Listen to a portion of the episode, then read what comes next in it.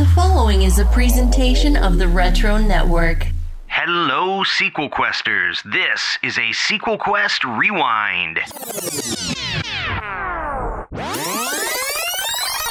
Diving back into the archive.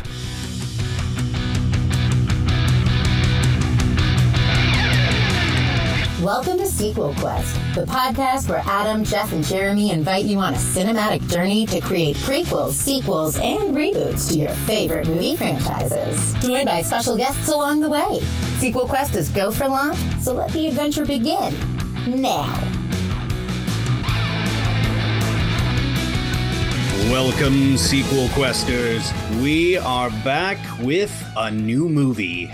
This week, we will be diving into Midnight in Paris, the Woody Allen film from 2011. With us today is me, Jeremy, our co host, Adam, Heidi hey.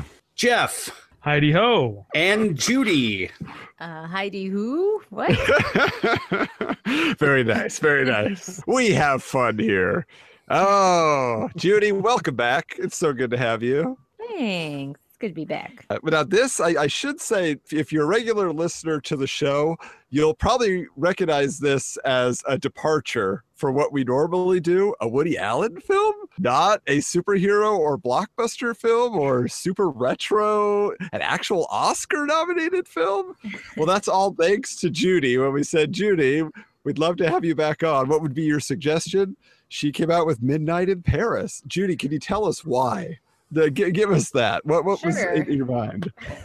Well, it is, I think, Woody Allen's most profitable movie. So it is a blockbuster for Woody Allen. But yeah, it's just like a different movie than you guys do, but it still has some of the elements that you guys often address. Like there's fantasy in it, you know, there's comedy. So I thought it would be kind of like easy to make sequels out of because there's that potential there with the fantasy elements, but it's just a different style. You know, there's not like guns a blazing or robots. So um, I just thought it would be fun to kind of like apply the conversation to a kind of different direction. And he's such an interesting slash controversial I mean, Woody he Allen. really is like Woody Allen to me. Like again, I'm not super familiar with his work. I think I've seen two and a half of his films. Like, I think I, an, an ex girlfriend had Hollywood Ending in her library of films for some reason. That's I saw, yeah, on a on a date, I saw Curse of the Jade Scorpion in theaters,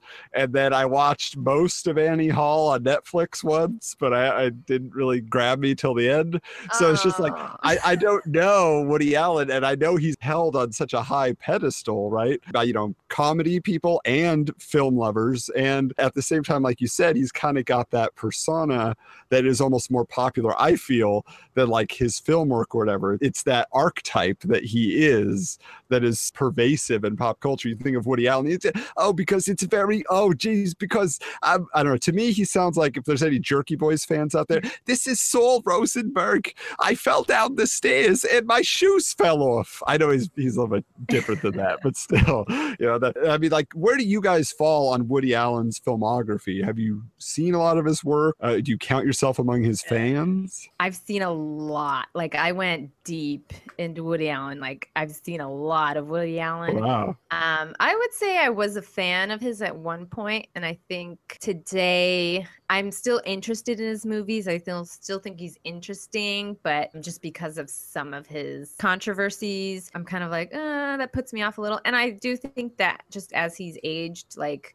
some things don't work as well uh, as they used to. So when he's in his own movies these days, I'm kind of like, oh, it's not as good. Like he's just, I don't want to say he's too old, but it's just like what he was doing for so many years. It's just not working now that you're like 80. You know, well, yeah, yeah. It seems like he, he was uh, usually like the young, kind of virile, you know, like clever, quick witted guy who's dating and whatever. You should be dating in your 80s, right? when, you're, when you're 75, you know, that it just Yeah, doesn't play the same. Yeah. It's totally different. But I I mean, I've seen a ton of his work, so yeah, it's just always interesting to me. And I think like he like you're saying like he is very influential in comedy. Like if you watch especially early Seinfeld, like George Costanza, that's Woody Allen. Like he's pulling a lot from Woody Allen. So it, it's definitely yeah, he's been a huge influence on a lot of people. So he's just interesting to look at what he's putting out there. So and he puts out a movie every year since Which is crazy. like yeah. 1971. So it's. Just insane. You have a lot to choose from. Very prolific. But Jeff, so how many of those have you seen? I've become more of an appreciator since Judy because again, she is a big Woody Allen fan. And one, it's been a while now, but the '90s, the big controversy where he was was he married to Mia Farrow? He was married Yeah. to Mia Farrow, and then he had Mhm. an affair with his stepdaughter, who was way younger than him. And it's the crazy thing about Woody Allen is that Woody Allen clearly did not care what anybody thought about him. So it, Judy said it really created this aura where his movies came out and it definitely had that cloud hanging over them, kind of like Roman Polanski films do. And so that, that sort of a controversy. But the funny thing about Woody Allen, like for me, the more I've thought about it, especially this week, that Woody Allen, I feel, is, is a lot like Bob Dylan where Bob Dylan, like a lot of people that don't like Bob Dylan, can't get over the fact that he sounds like that when he sings.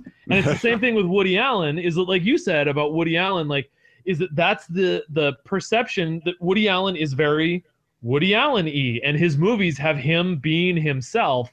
And it's almost like that for a lot of people. I feel like that almost gets in the way of his brilliance. And same thing with Bob Dylan. A lot of Bob Dylan's amazing songs that he's written, people don't get them until somebody else records them. So Mhm. the same thing kind of that might be in the way of Woody Allen.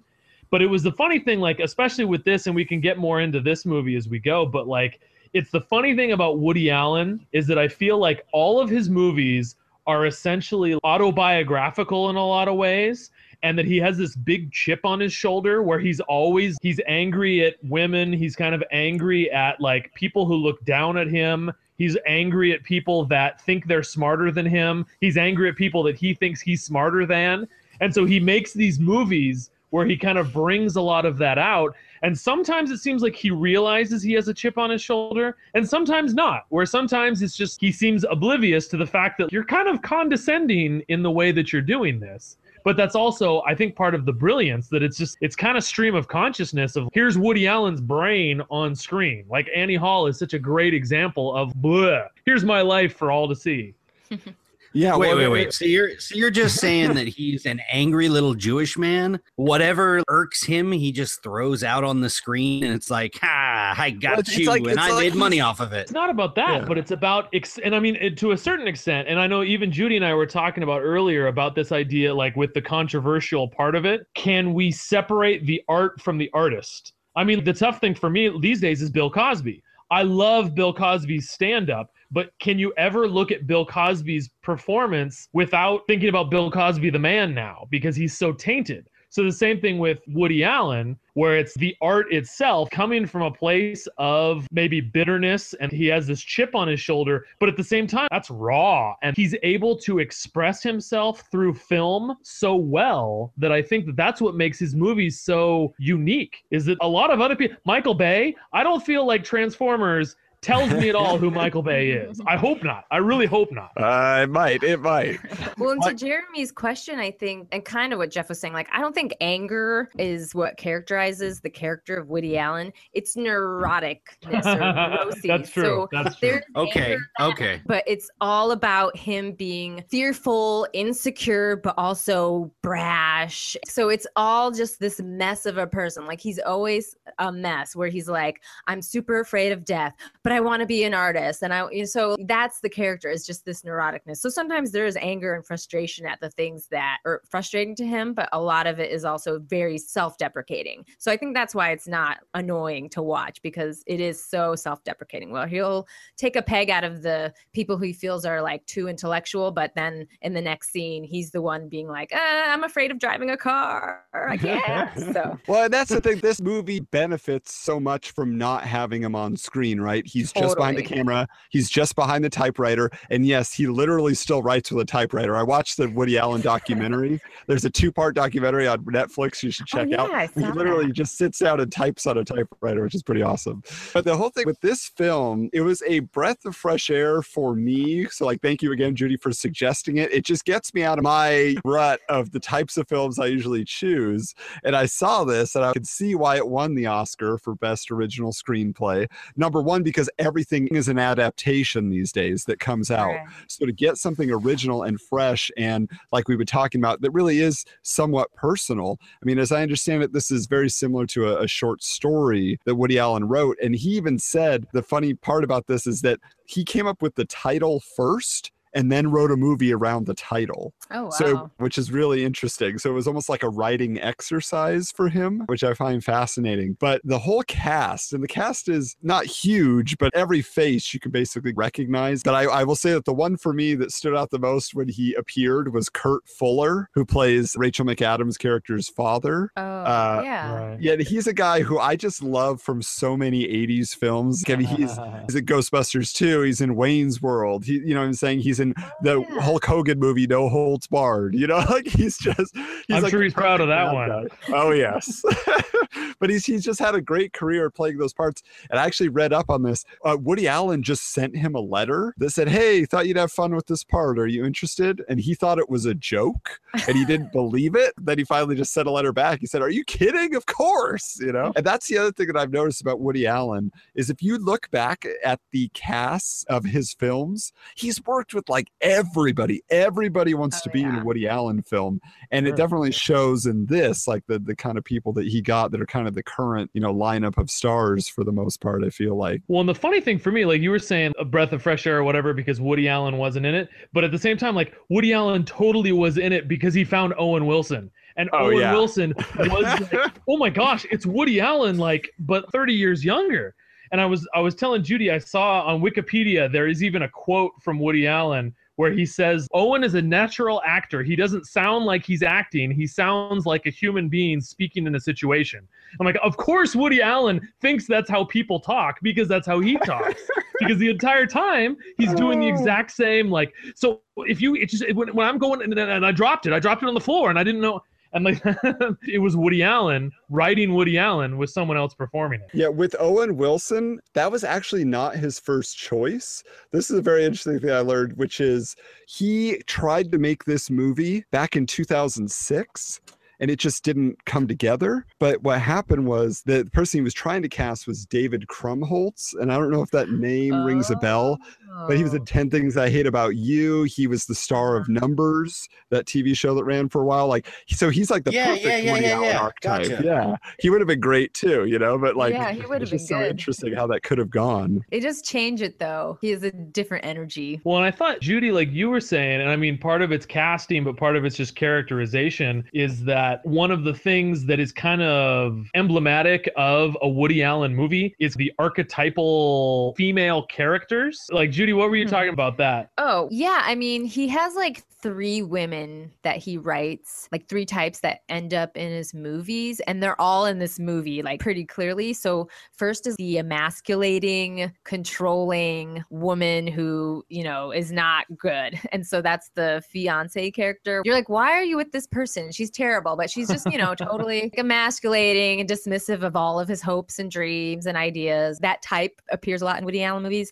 And then you have almost like the foil for Woody Allen, where it's always this neurotic, kind of needy, kind of lost, a little scattered woman who's maybe going from guy to guy to guy just because she doesn't know what she wants in life. And so that's the Marion Cotillard character who's like, you know, oh, I'm with Pablo Picasso. Ah, I'm with Hemingway. And it's like, what? Who does that? Like, she's neurotic. She's like the Woody Allen character, and that's that's Annie Hall. I mean, that's Diane Keaton, Yeah. basically. Like sh- that that figure appears a lot. And then the third one is the little more like disconcerting, the innocent, very young but wise old soul, this young, pure, virginal girl who somehow can rescue the much older neurotic character from his neurosis, give him a new lease on life, but is also an old soul. So they're matched in that way. And that's kind of like, ugh. But I mean, it's he he has that figure a lot, and that's that girl at the end that he kind of meets at the nostalgia. Gabrielle. Yeah, Gabrielle. Gabrielle. So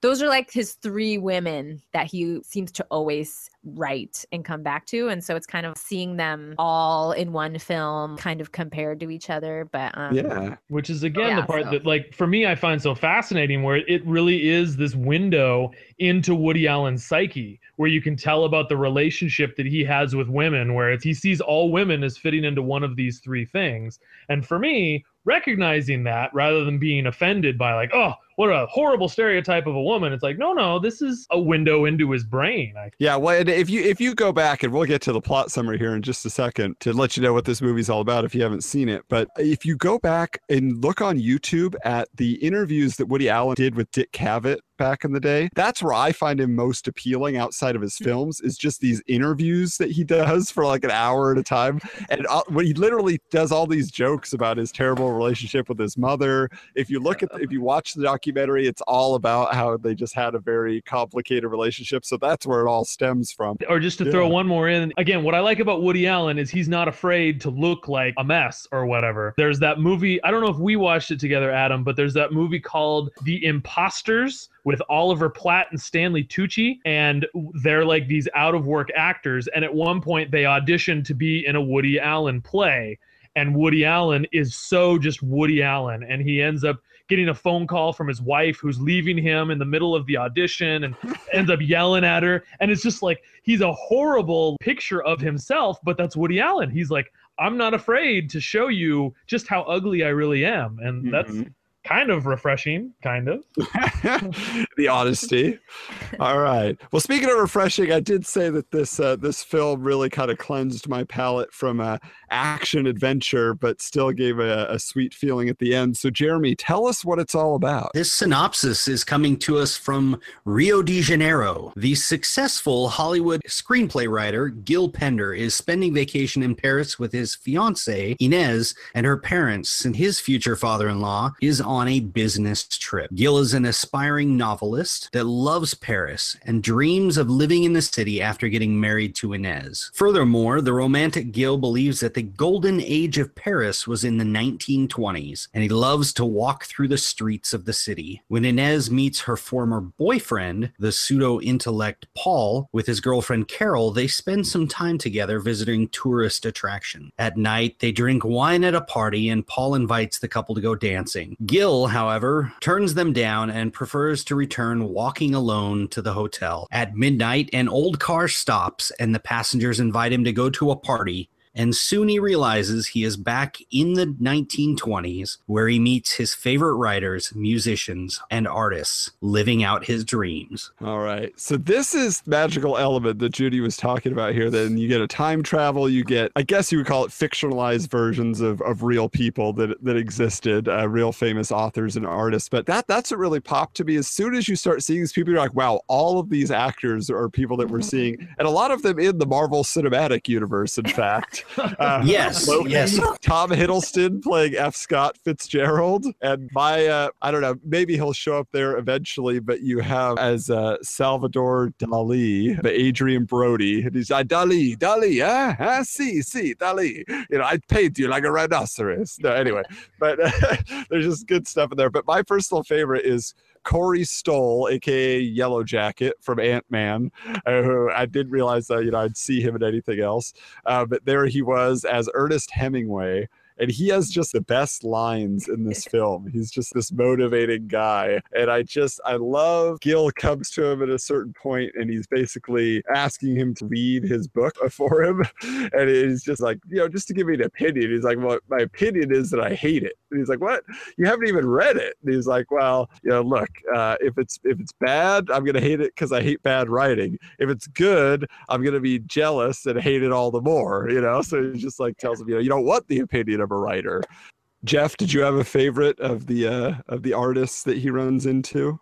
I mean, you know, like the ones that you guys hit. I mean, obviously, Adrien Brody is always, unique in everything that he does, and um, Sometimes to a fault. Yeah. Exactly. Yeah, yeah. For me, as far as the different the different characters, I, I really like the setting, that smoky cafe sort of a underground feel and everything like that. I really connected with that idea, even though for me, you know, I've never dreamed of running into those specific people. But the idea that these huge, big, esteemed artists could all be in this one place back in you know the 1920s is is pretty fantastic. And that something like that actually happened. I know like for me the one that i've always thought is that j.r.r tolkien who wrote lord of the rings and cs lewis would always sit Mhm. down. I think they had coffee every morning. They would just sit down in a coffee shop for croissants and they would talk about like religion. I'm like oh my gosh is that did that really happen and that sort of a thing like i totally see that appeal of just these great minds these great creative people all being in the same space Yeah, well, it, uh, what I find really interesting about this film too is like the ultimate thesis of the film, if you want to call it that, get really technical,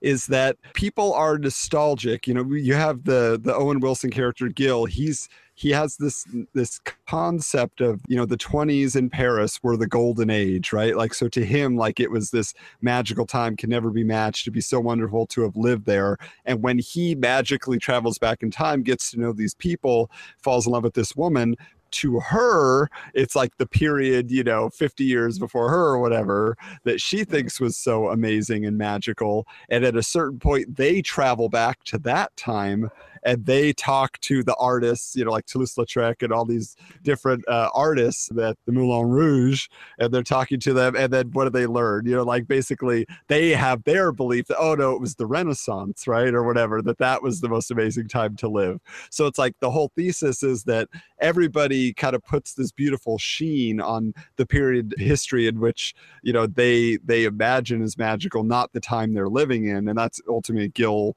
comes to realize no you know now is the time and life is beautiful as it is and you seize the moment or whatever it's going to be. And i just i just find that so interesting especially for those that know me you know i kind of live in the past as a hobby and i write for a nostalgia website and i just kind of take a lot of time curating uh, collections and, and different things. So it really kind of woke me up to that concept of you know what? You know there is a lot of beautiful wonderful things happening now this film being one of them Yeah. but uh, but i just thought it was pretty magical in that way as well mm-hmm. Well, I was going to just add in that, like, again, going back to what makes Woody Allen unique is his honesty, is that a struggling writer who has a thing for nostalgia, it's again, that's Woody Allen. You look at all of Woody Allen's movies, and they're either nostalgic for the glory days of New York back. I mean, like, you look at Manhattan, and that's what Manhattan is all about. I mean, he even films it in black and white to give it that sort of a thing. Or Annie Hall is one big, long nostalgic to the relationship that got away. And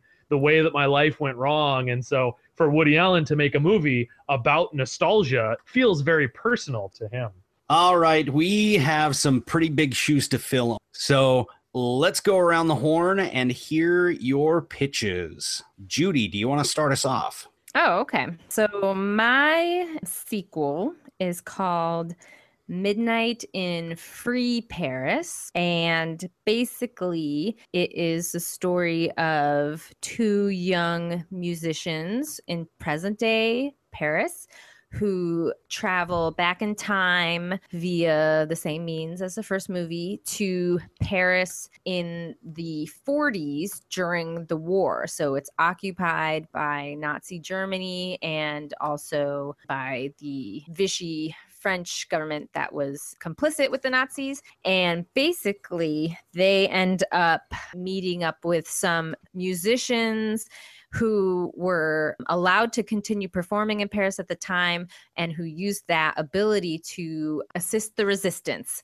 So they end up meeting these artists, but also helping transmit messages to the resistance fighters during the war. And so it's basically the same premise, but we're moving up into World War II. Interesting, interesting. Adam, do you want to go? Sure. Mine is a direct sequel, as I often do. It's called called uh, Midnight in Florence. Gil and Gabrielle have continued their relationship. It's been a few years, but Gil is starting to get insecure because he's so much older than Gabrielle and he's wondering if she's going to get bored with him. And so he learns about her desire and love of the Renaissance era in Italy. So he decides that he's going to do this research and everything he needs to do in order to find the lines and the coordinates that match up to find a way to uh, make the magic happen again for her. So he takes her to Florence, and just as he's hoping, they're transported back into the 15th century and they meet uh, Lorenzo de' Medici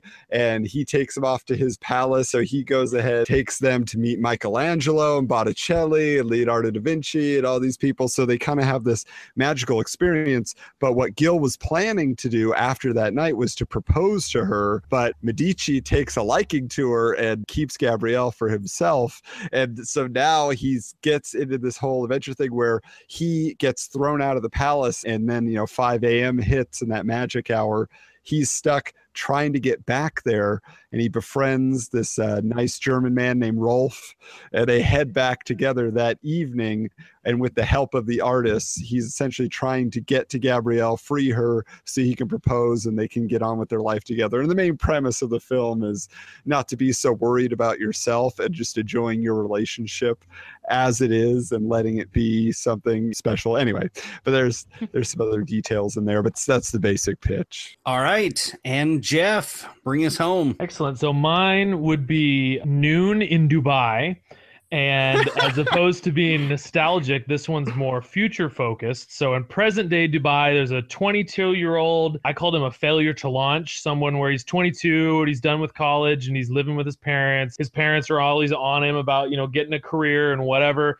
Uh, but he's always kind of like talking about the future and how everything's going to be better once we can do this and once this and this and this and then blah blah blah blah. He just moved to Dubai and then he heads downtown one day into like a Starbucks or something like that. And we see the clock hit noon. He sees a flash of light outside. He goes out to investigate. And as soon as he opens the door, all of a sudden he's in the year 2045 and he looks around and and the future rather than being you know like futurama future or it's crazy like doesn't look anything like modern day. I would picture it more almost like Minority Report, not kind of the hmm. dirty part of it, but just where it's it's similar enough to look like our world, but it's futuristic enough to see like all the technology and all the advances and everything along those lines. And my thought would be the plot would kind of go through maybe he would try some of the Marty McFly future tricks, like bringing knowledge of the future so he could be profitable in the present. And that doesn't work for some reason. Or then he tries reinventing something that he tries to bring it back from the past or from the future. And that doesn't work. So then he decides that he always wanted to live in the future, so he's going to, but he doesn't. Either everyone thinks he's an idiot. I don't know if I want to go quite that far, but eventually the point would be just like midnight in paris is that the point of this would be that present that he's actually living in is where he fits the best the best time for him to be living and the future will come when the future comes Interesting. So, which pitch do we like best? Adam. Okay. Well, I'm intrigued by Judy's pitch. It, was very interesting to have the kind of the whole almost, you know, spy game type thing going on within that. But I really I feel like there's so much potential with Jeff's just to take it the exact opposite route. I really think that that delivers a lot because I uh, going to the Back to the Future too that you kind of referenced. I feel like there's potential there to be futurists in filmmaking, and it would be one of those films that you know, 30 years from now, people could look back at and say, okay, oh, they got this right, they got this right. So I think that's really entertaining. So I would vote for Jeff in this case. All right, Jeff, well, I was going to say Adams because it feels the most Woody Allen ish of the three of ours, where him kind of realizing that he should not be so neurotic. That seems like a Woody Allen realization that would be really exciting to see. And Judy. Well, I think I was going to say Adams as well because I like the idea of running into f- the familiar characters again, getting to kind of explore that. And then the idea of like a Letters Medici is kind of like Oh, that's um, so yeah. So that would be my vote. Well, my thoughts were similar to Adam that Jeff's pitch was the most intriguing. There was almost like opening the sandbox to us. It was all whatever we wanted to do. But because this is a Woody Allen sequel, we would have to go with Adams. so, or else we'd be tied anyway. Yeah. right, we'd be tied. We got no Confusing. tiebreakers. So, yeah well that, that was the whole thing is i almost did you know i just it was it's definitely a sequel in every sense of the word where there's almost no you know it's same premise same everything but i just felt like that's what he would do right? He's just like well we just find another era. Because like that woody allen uh, that's what i feel like it's not about it's not about the adventure itself it's not about all of that it's almost like there's this neurotic piece of it and how do you expand that into something else and everything like life and and even this magic premise is getting in the way right? So there it is all he's trying to do is propose to the girl before she gets bored with him you know like that type of thing so because he's all worried about it so When I wonder too, because I know like with your premise, it sounded like it was kind of he has to get the girl back, right? yeah So there's some level of adventure to it, mm-hmm yeah and which would be kind of interesting because Woody Allen doesn't really do adventure. I mean, sometimes he does like madcap, what was it, murder stuff, mystery, whatever. But yeah, not really. It's usually more just like you know him scrambling around trying to hide something or something like that. So it would be interesting to see what he could do with getting over that neuroses, Neuroses. by claiming I can actually do this. Yeah, well, what's interesting is that in this, it's kind of like I, I almost imagined that that group of artists, because what it is is like when they go to this party at Medici's castle, the whole concept is like she's meeting all these artists, she's enthralled, they all want to paint her, they all want to sketch her, you know, all these things are happening. She's she's inspiring these Renaissance artists, so she's kind of in the middle of it, and she almost doesn't realize that she's a captive when Gil gets thrown out. So it's not like it's like she's this princess in peril. She's having a great time. He's just the guy on the other on the outside trying to get back in and save the day. There's just kind of the element that I thought was a little fun. Just the damsel in distress that doesn't know that she's uh, in trouble in any way. So that, that was kind of the, the way I thought it would be fun to play with. He was like, oh, you know, there, there he is, you know, with oh this woman again, women, you know, they don't understand it, they don't get it, you know. I'm just trying to be a man. I'm trying to be whatever his his issue would be. Um, but- now, yeah, go would ahead. he be would he be intimidated? Because it didn't feel to me like he in the in the first movie. It didn't feel like he was intimidated. I mean, I guess he wasn't even comparing himself to these other artists. And I mean, even the boldness of giving Gertrude Stein and Ernest Hemingway his book and saying like, "Can you read this and tell me?" Like, that's a pretty bold thing for an author to do.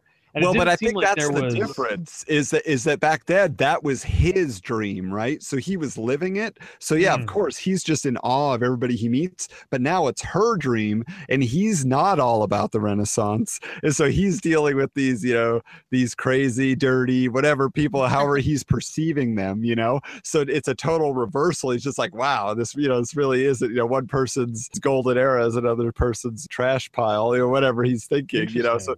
So he's having to deal with it again while she's enjoying it so much. And so it's kind of like um, I, that, that's kind of where i see the uh, an extra layer of, of either tension or just you know difficulty that of what he's trying to work his way through because i think that's a big premise of relationships too right? Um, I've, I've known people like they were trying to find the person that matched them exactly and they had all the same interests and all of that and it's just that's not life. That's not you're not trying to find your twin you know you're trying to find the Yeah. person maybe that complements you the person that yeah you have you could work together yeah so it's i think that could probably work its way into the story as well that he kind of learns to appreciate what she appreciates also something along those lines Although I would say that two major epiphanies in Woody Allen's life, like, eh, we might not want to overshoot. Like, he's going to understand women and he's going to get over his neuroses. Well, maybe one at a time here. yeah.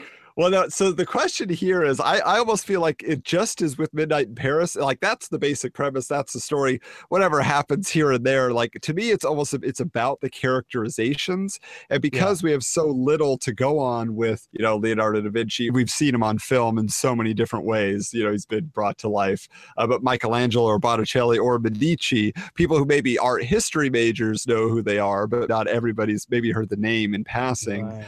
Uh, what do you guys? Turtles as Ninja Ninja yeah, Turtles. Ninja Turtles. Yeah. but like with casting, what what do you guys think? Who are just some some actors you would love to throw into some of these roles?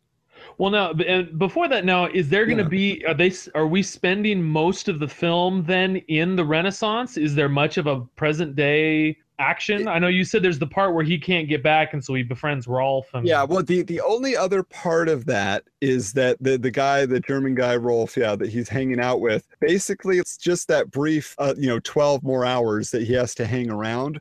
So they spend time. Basically, Rolf kind of is catching him up on the Renaissance because they're trying to figure out what their game plan would be when they go back. But there's there's not. I didn't really plan for a whole lot to be going on. However, like one thought I had is maybe there is like a minor love story or something for Rolf, like at the cafe he goes to every day where they met him.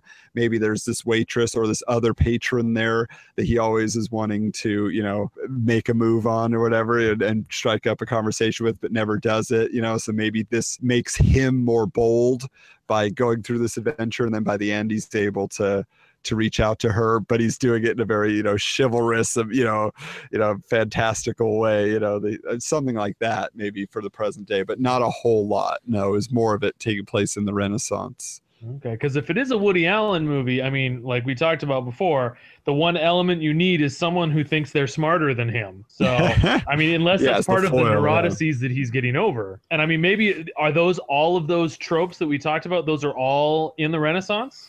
right well that that's where the surprises come that's it's it's a little bit more fresh by doing that and not Mm. setting it so much in a modern day city which is Woody Allen's wheelhouse, right? Yeah. Most often. So I thought it'd be fun to see, like, well, now he's going up against Medici, or maybe Medici has a sidekick guy, you know, and they're that guy's always like talking down, or the guy who runs the castle for him, or whatever it is. But yeah, that he's always trying to prove that he's more quick witted, or whatever it is. Yeah, I mean, that could be he's not fighting with swords, he's fighting with words, or, you know, something like that. He's confusing people. He's So Okay. are we are we saying there's going to be a parallel storyline between what's happening in the past with the present and what he learns in the past he applies in the present? Well, I mean, the goal is that when he comes out of the past, is that he has learned something, so he can essentially be, you know, it probably it's before they come back, but he tells Gabrielle everything he was meaning to let her know, and maybe maybe again because she's not having such an issue with being there, that when he's trying to pull her away, maybe she sees it as, you know, he's not supporting her, he's or whatever it is that he's being overbearing, and maybe that troubles their relationship. Maybe she wants to stay there and he has to convince her to come back or something along those lines too. That could be another kind of element. Well, and even like you were saying, I mean, the whole part feeding into his his neuroses is that idea that it's almost like if the relationship isn't working, it must be her fault. Therefore, sh- we need to go back to the Renaissance so she can get fixed.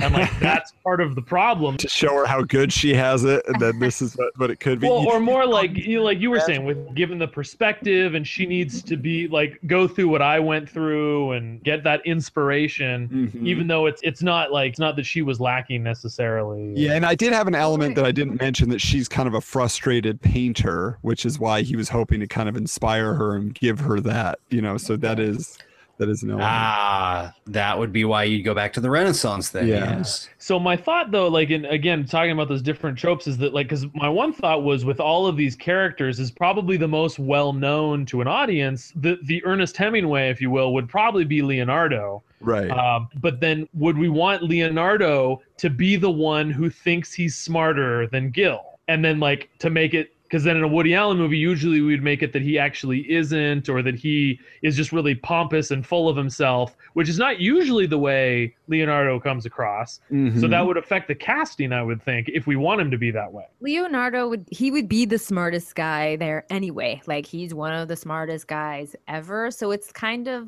less fun if he's also the intellectual lording it over everybody because he knows he's the smartest guy. Everyone knows that. So I think it's kind of more fun if it's Medici who was yeah. like the almost the hanger oner, like he was the patron of everybody. Right. But that's just kind of like- offer. Yeah. yeah, he's not the artist, he's not the scientist or inventor, but he likes to get that shine on him, and it makes him a, another good antagonist for the Owen Wilson Woody Allen character because he's like, you know, talking about how his understanding of the art or everything that he's contributed, and it's like, ugh, you know, just like so annoying. Right. and then on top of that, he's trying to steal your woman, so it's like double annoying. yeah. Yeah, no, I, th- I, th- I think those are all good kind of elements to be mixing around inside there because you do want it to be, again, we focus on the neuroses, we focus on the quirks of, of each of the characters and what they're bringing to the table while staying within, you know, the the Woody Allen tropes that everybody's familiar with.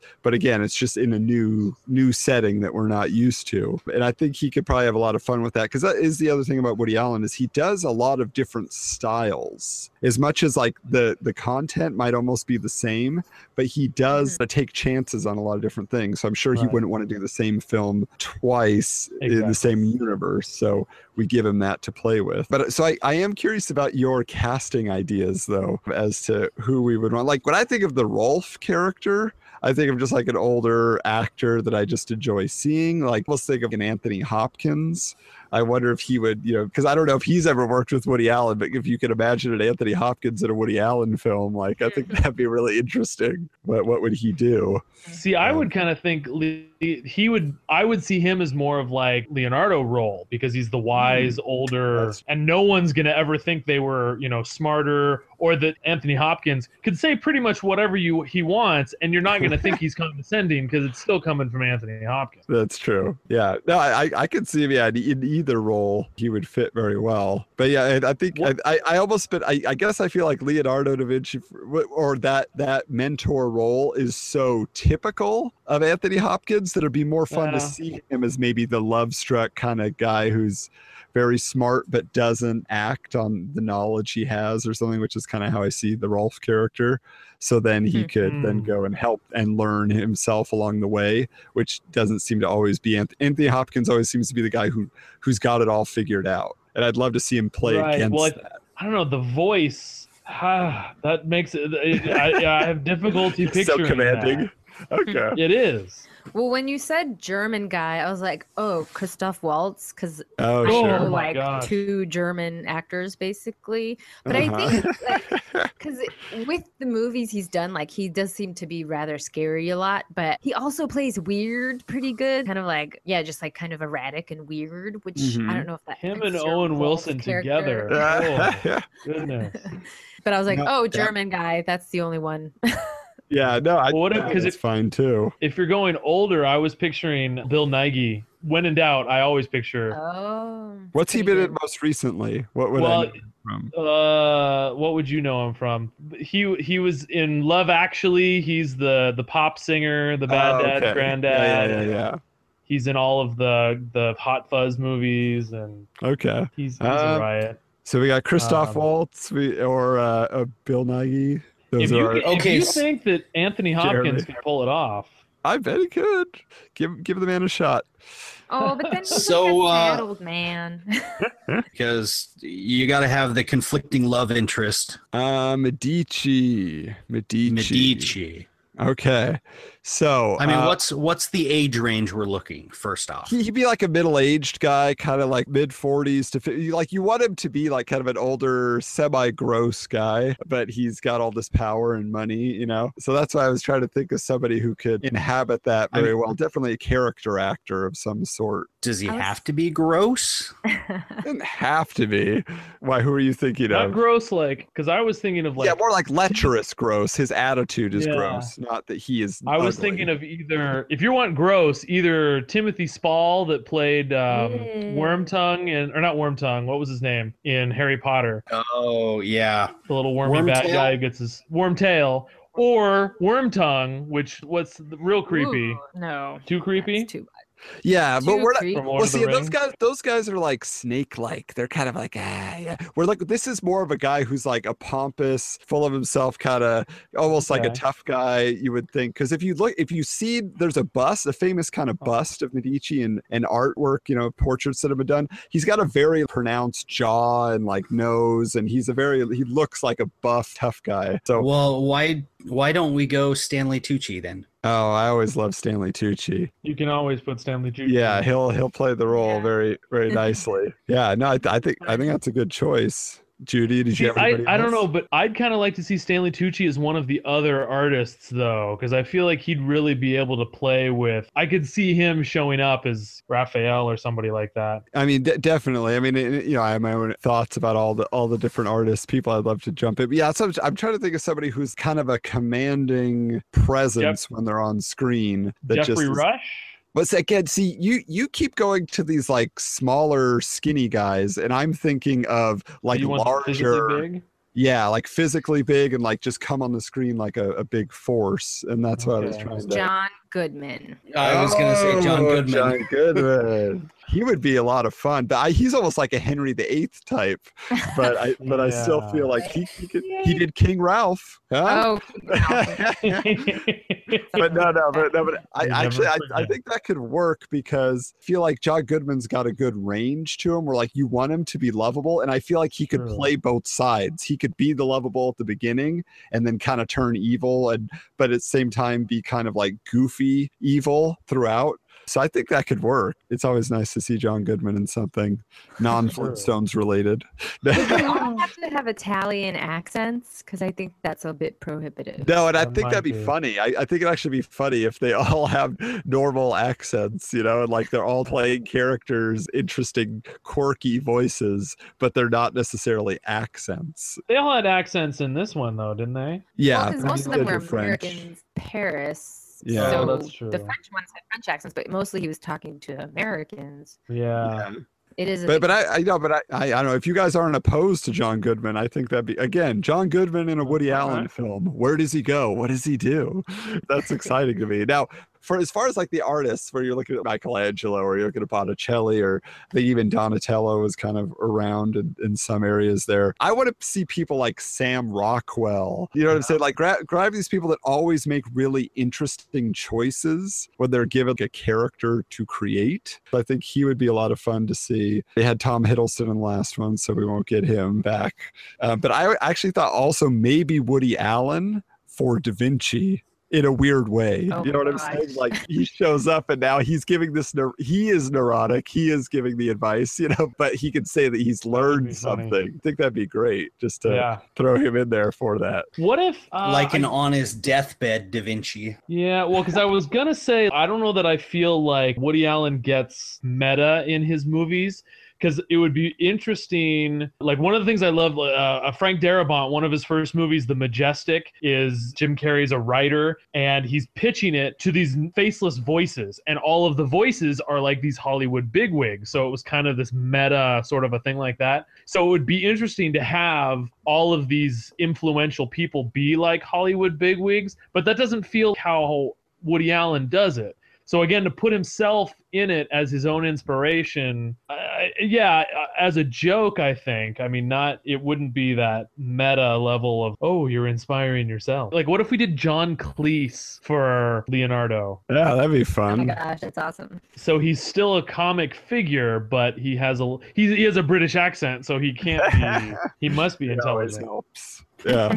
okay. Well, no, I think I think that's pretty strong cast, and obviously we have the same actress come back as Gabrielle, so we don't have to worry about that as much for the women. That the only thing we're missing is maybe Medici's wife or sister or somebody that is playing kind of one of the other archetypes that Judy ran us through earlier. Yeah. I don't know if we need another female character in this just to have, uh, again, a more shrill female in the mix. So you're getting full Woody Allen. And I feel like, especially, at least if Assassin's Creed has taught me anything about the Medicis, is that the females were very strong-willed in that family, Okay. and so to I was actually going to bring that up too, Jeff. yeah, and they are also apparently worship strange gods and do all sorts. All of right, so who, who's a weird actress that could be overbearing? Because I, I would think Close. Helena Blood- Bonham Carter.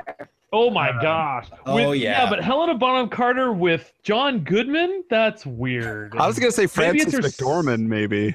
Ooh. She, she could probably pull something do off. like her, yeah, yeah. Yeah. Or uh, what's her Helena- face? I'd like to see Helena Bonham Carter as I don't know. Do they have female artists back then? Well, Not maybe like- that could just be something that's like unknown that is revealed. Like there was a female artist, or one of the yeah, I don't know, something like that. Because yeah, she. I mean, she can do anything as long as you're okay with the fact that she is going to do.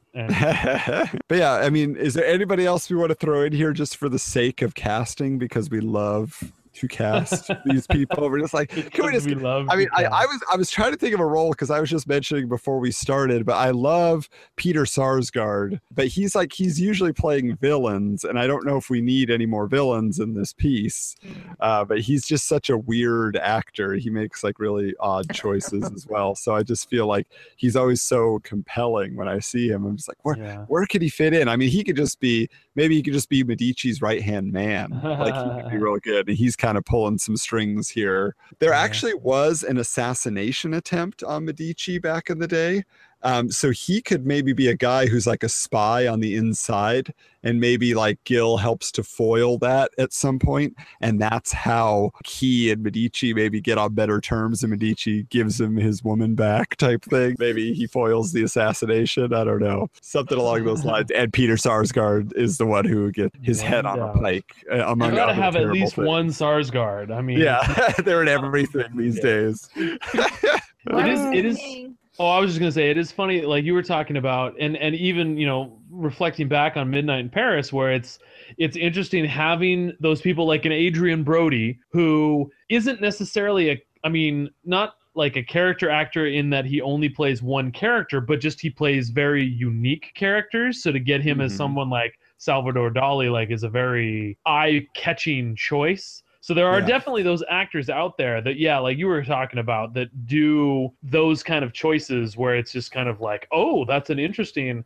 But then you do get some, like I was thinking, like Sacha Baron Cohen really seems like if he wants to, he can. He has a very wide range of doing wackadoo characters Mhm. um, and doing them well, but across the spectrum, not just in one particular. and again especially with the renaissance that's so open for interpretation because we we just don't have we don't have video footage we don't have audio Right. footage you know or direct writings from these artists in many cases so now they could just the actor has the ability to make any choice they want as long as woody allen's given the seal of approval on that which Yeah. by the way i'll just i'll just mention that corey stoll when he was playing hemingway in midnight in paris he didn't get any direction he just showed up on set and woody allen said go just like ran the camera on him and then right after woody allen's like that was exactly what i was imagining you got it and so like Wow. corey like i'm glad because i had no idea what i was doing so, so it was just pretty funny but anyway but no but I, I think this is shaping up to be a fun one i'm glad you know like i say i just i feel like it's wacky Yeah, I have two suggestions. One will Yeah. add to the wackiness. One Okay. maybe not so. But um, since it is in Italy, there's like I don't know too many Italian actors, but Roberto Benigni. oh ah, we Oh, totally yeah. forgot roberto benigni i used all of my english something. he could be anyone running around. that'd be great Roberto And I think he was called the Woody Allen of Italy. Like Oh. that's- interesting not Kind the jerry lewis of italy is no, no, but yeah, I guess his style is similar, but in Italian. Or, I don't know. So I think that'd be fun. And then the other idea I had for a character is that I remember seeing this movie a while ago with Charlton Heston and Rex Harrison. Do you ever see this movie called The uh, Agony and the Ecstasy, which sounds oh yeah yeah yeah But it's about yeah yeah, painting the Sistine Chapel, and Rex Harrison is like the cardinal or whatever who mm-hmm. commissioned it. Yeah, it's an old movie from the 50s. Yeah, and so I was like, oh, we should have the, you know, the Pope or the Cardinal walking around because again, the popes back time, was a whole thing about who's the real Pope, who's not, and so Yeah. Pope walking around like I'm the real Pope. Like That don't- would be pretty that great. other guy, he's an imposter. I'm I'm- hey, it's the actual- Pope. Yeah, so kind of like I don't know, not to be offensive to Catholics, but you know, you'd have a pope where it's like you could go in a funny direction with that as Yeah, well. absolutely. That, no, we, that- we'd that's have to put Sacha Baron Cohen as one of the popes. the Yeah, one of the of popes or a cardinal or dueling popes. That's great. Uh, well, I feel like if you're going to do that, then you have to have Tom Green play the other Pope. So you have Oh. Tom Oh Green and Sacha God. Baron Oh, Cohen wow. going at it.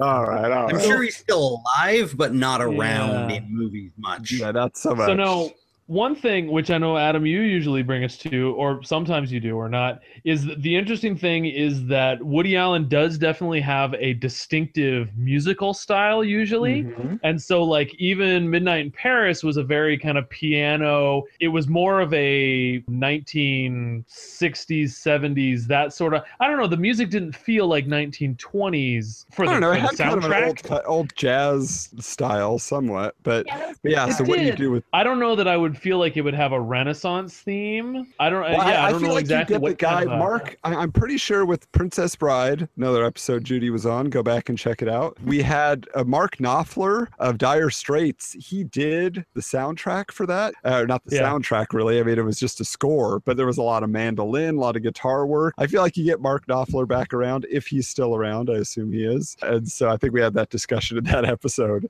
But I feel like he would be, he, he could go and he could give it that sound, whether, or unless you're saying, Jeff, you think it would be interesting to juxtapose it with more contemporary soundtrack.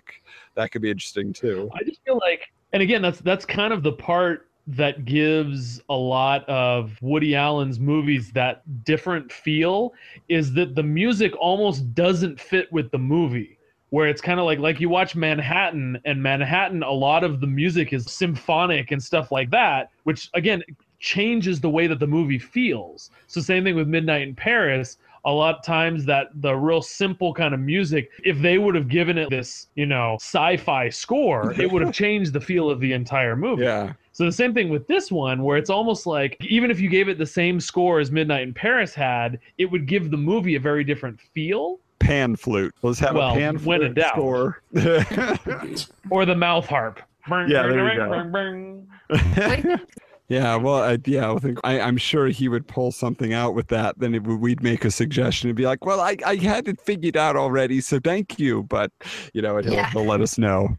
Yeah, or at least maybe Italian opera. I mean, Oh, see, there you go. That would be Like, cool. heavy opera. Just get the three tenors out of retirement. Well, there's only All right. two of them left, aren't there? Oh, that's too bad. Mm. Who left us, Jeff? Who left us? I thought didn't Pavarotti pass away? No. We'll have to look it up. Either we'll, way, we'll get all our my apologies to, to you, Domingo. I didn't mean to offend. tonight. Do that. Well, what do we think, Jeremy? We got a film here. We're going to market it to the indie houses and uh, people can see Midnight in Florence, or do you think we'll get it into the main theaters? Well, if Woody Allen actually directs it, we could probably get this at least into some theaters. It'll make 160 million this time. That's Exactly. right. Well, Owen Wilson, John Goodman. Yeah, John Goodman getting him in the seats. just off of Star Power. Oh. All righty, folks. Thank you all for listening to this week's episode. Please rate and review us on iTunes and be sure to share us with your friends. I'm sure you have some. Find the links to all of our social media on our website, sequelquestpod.com.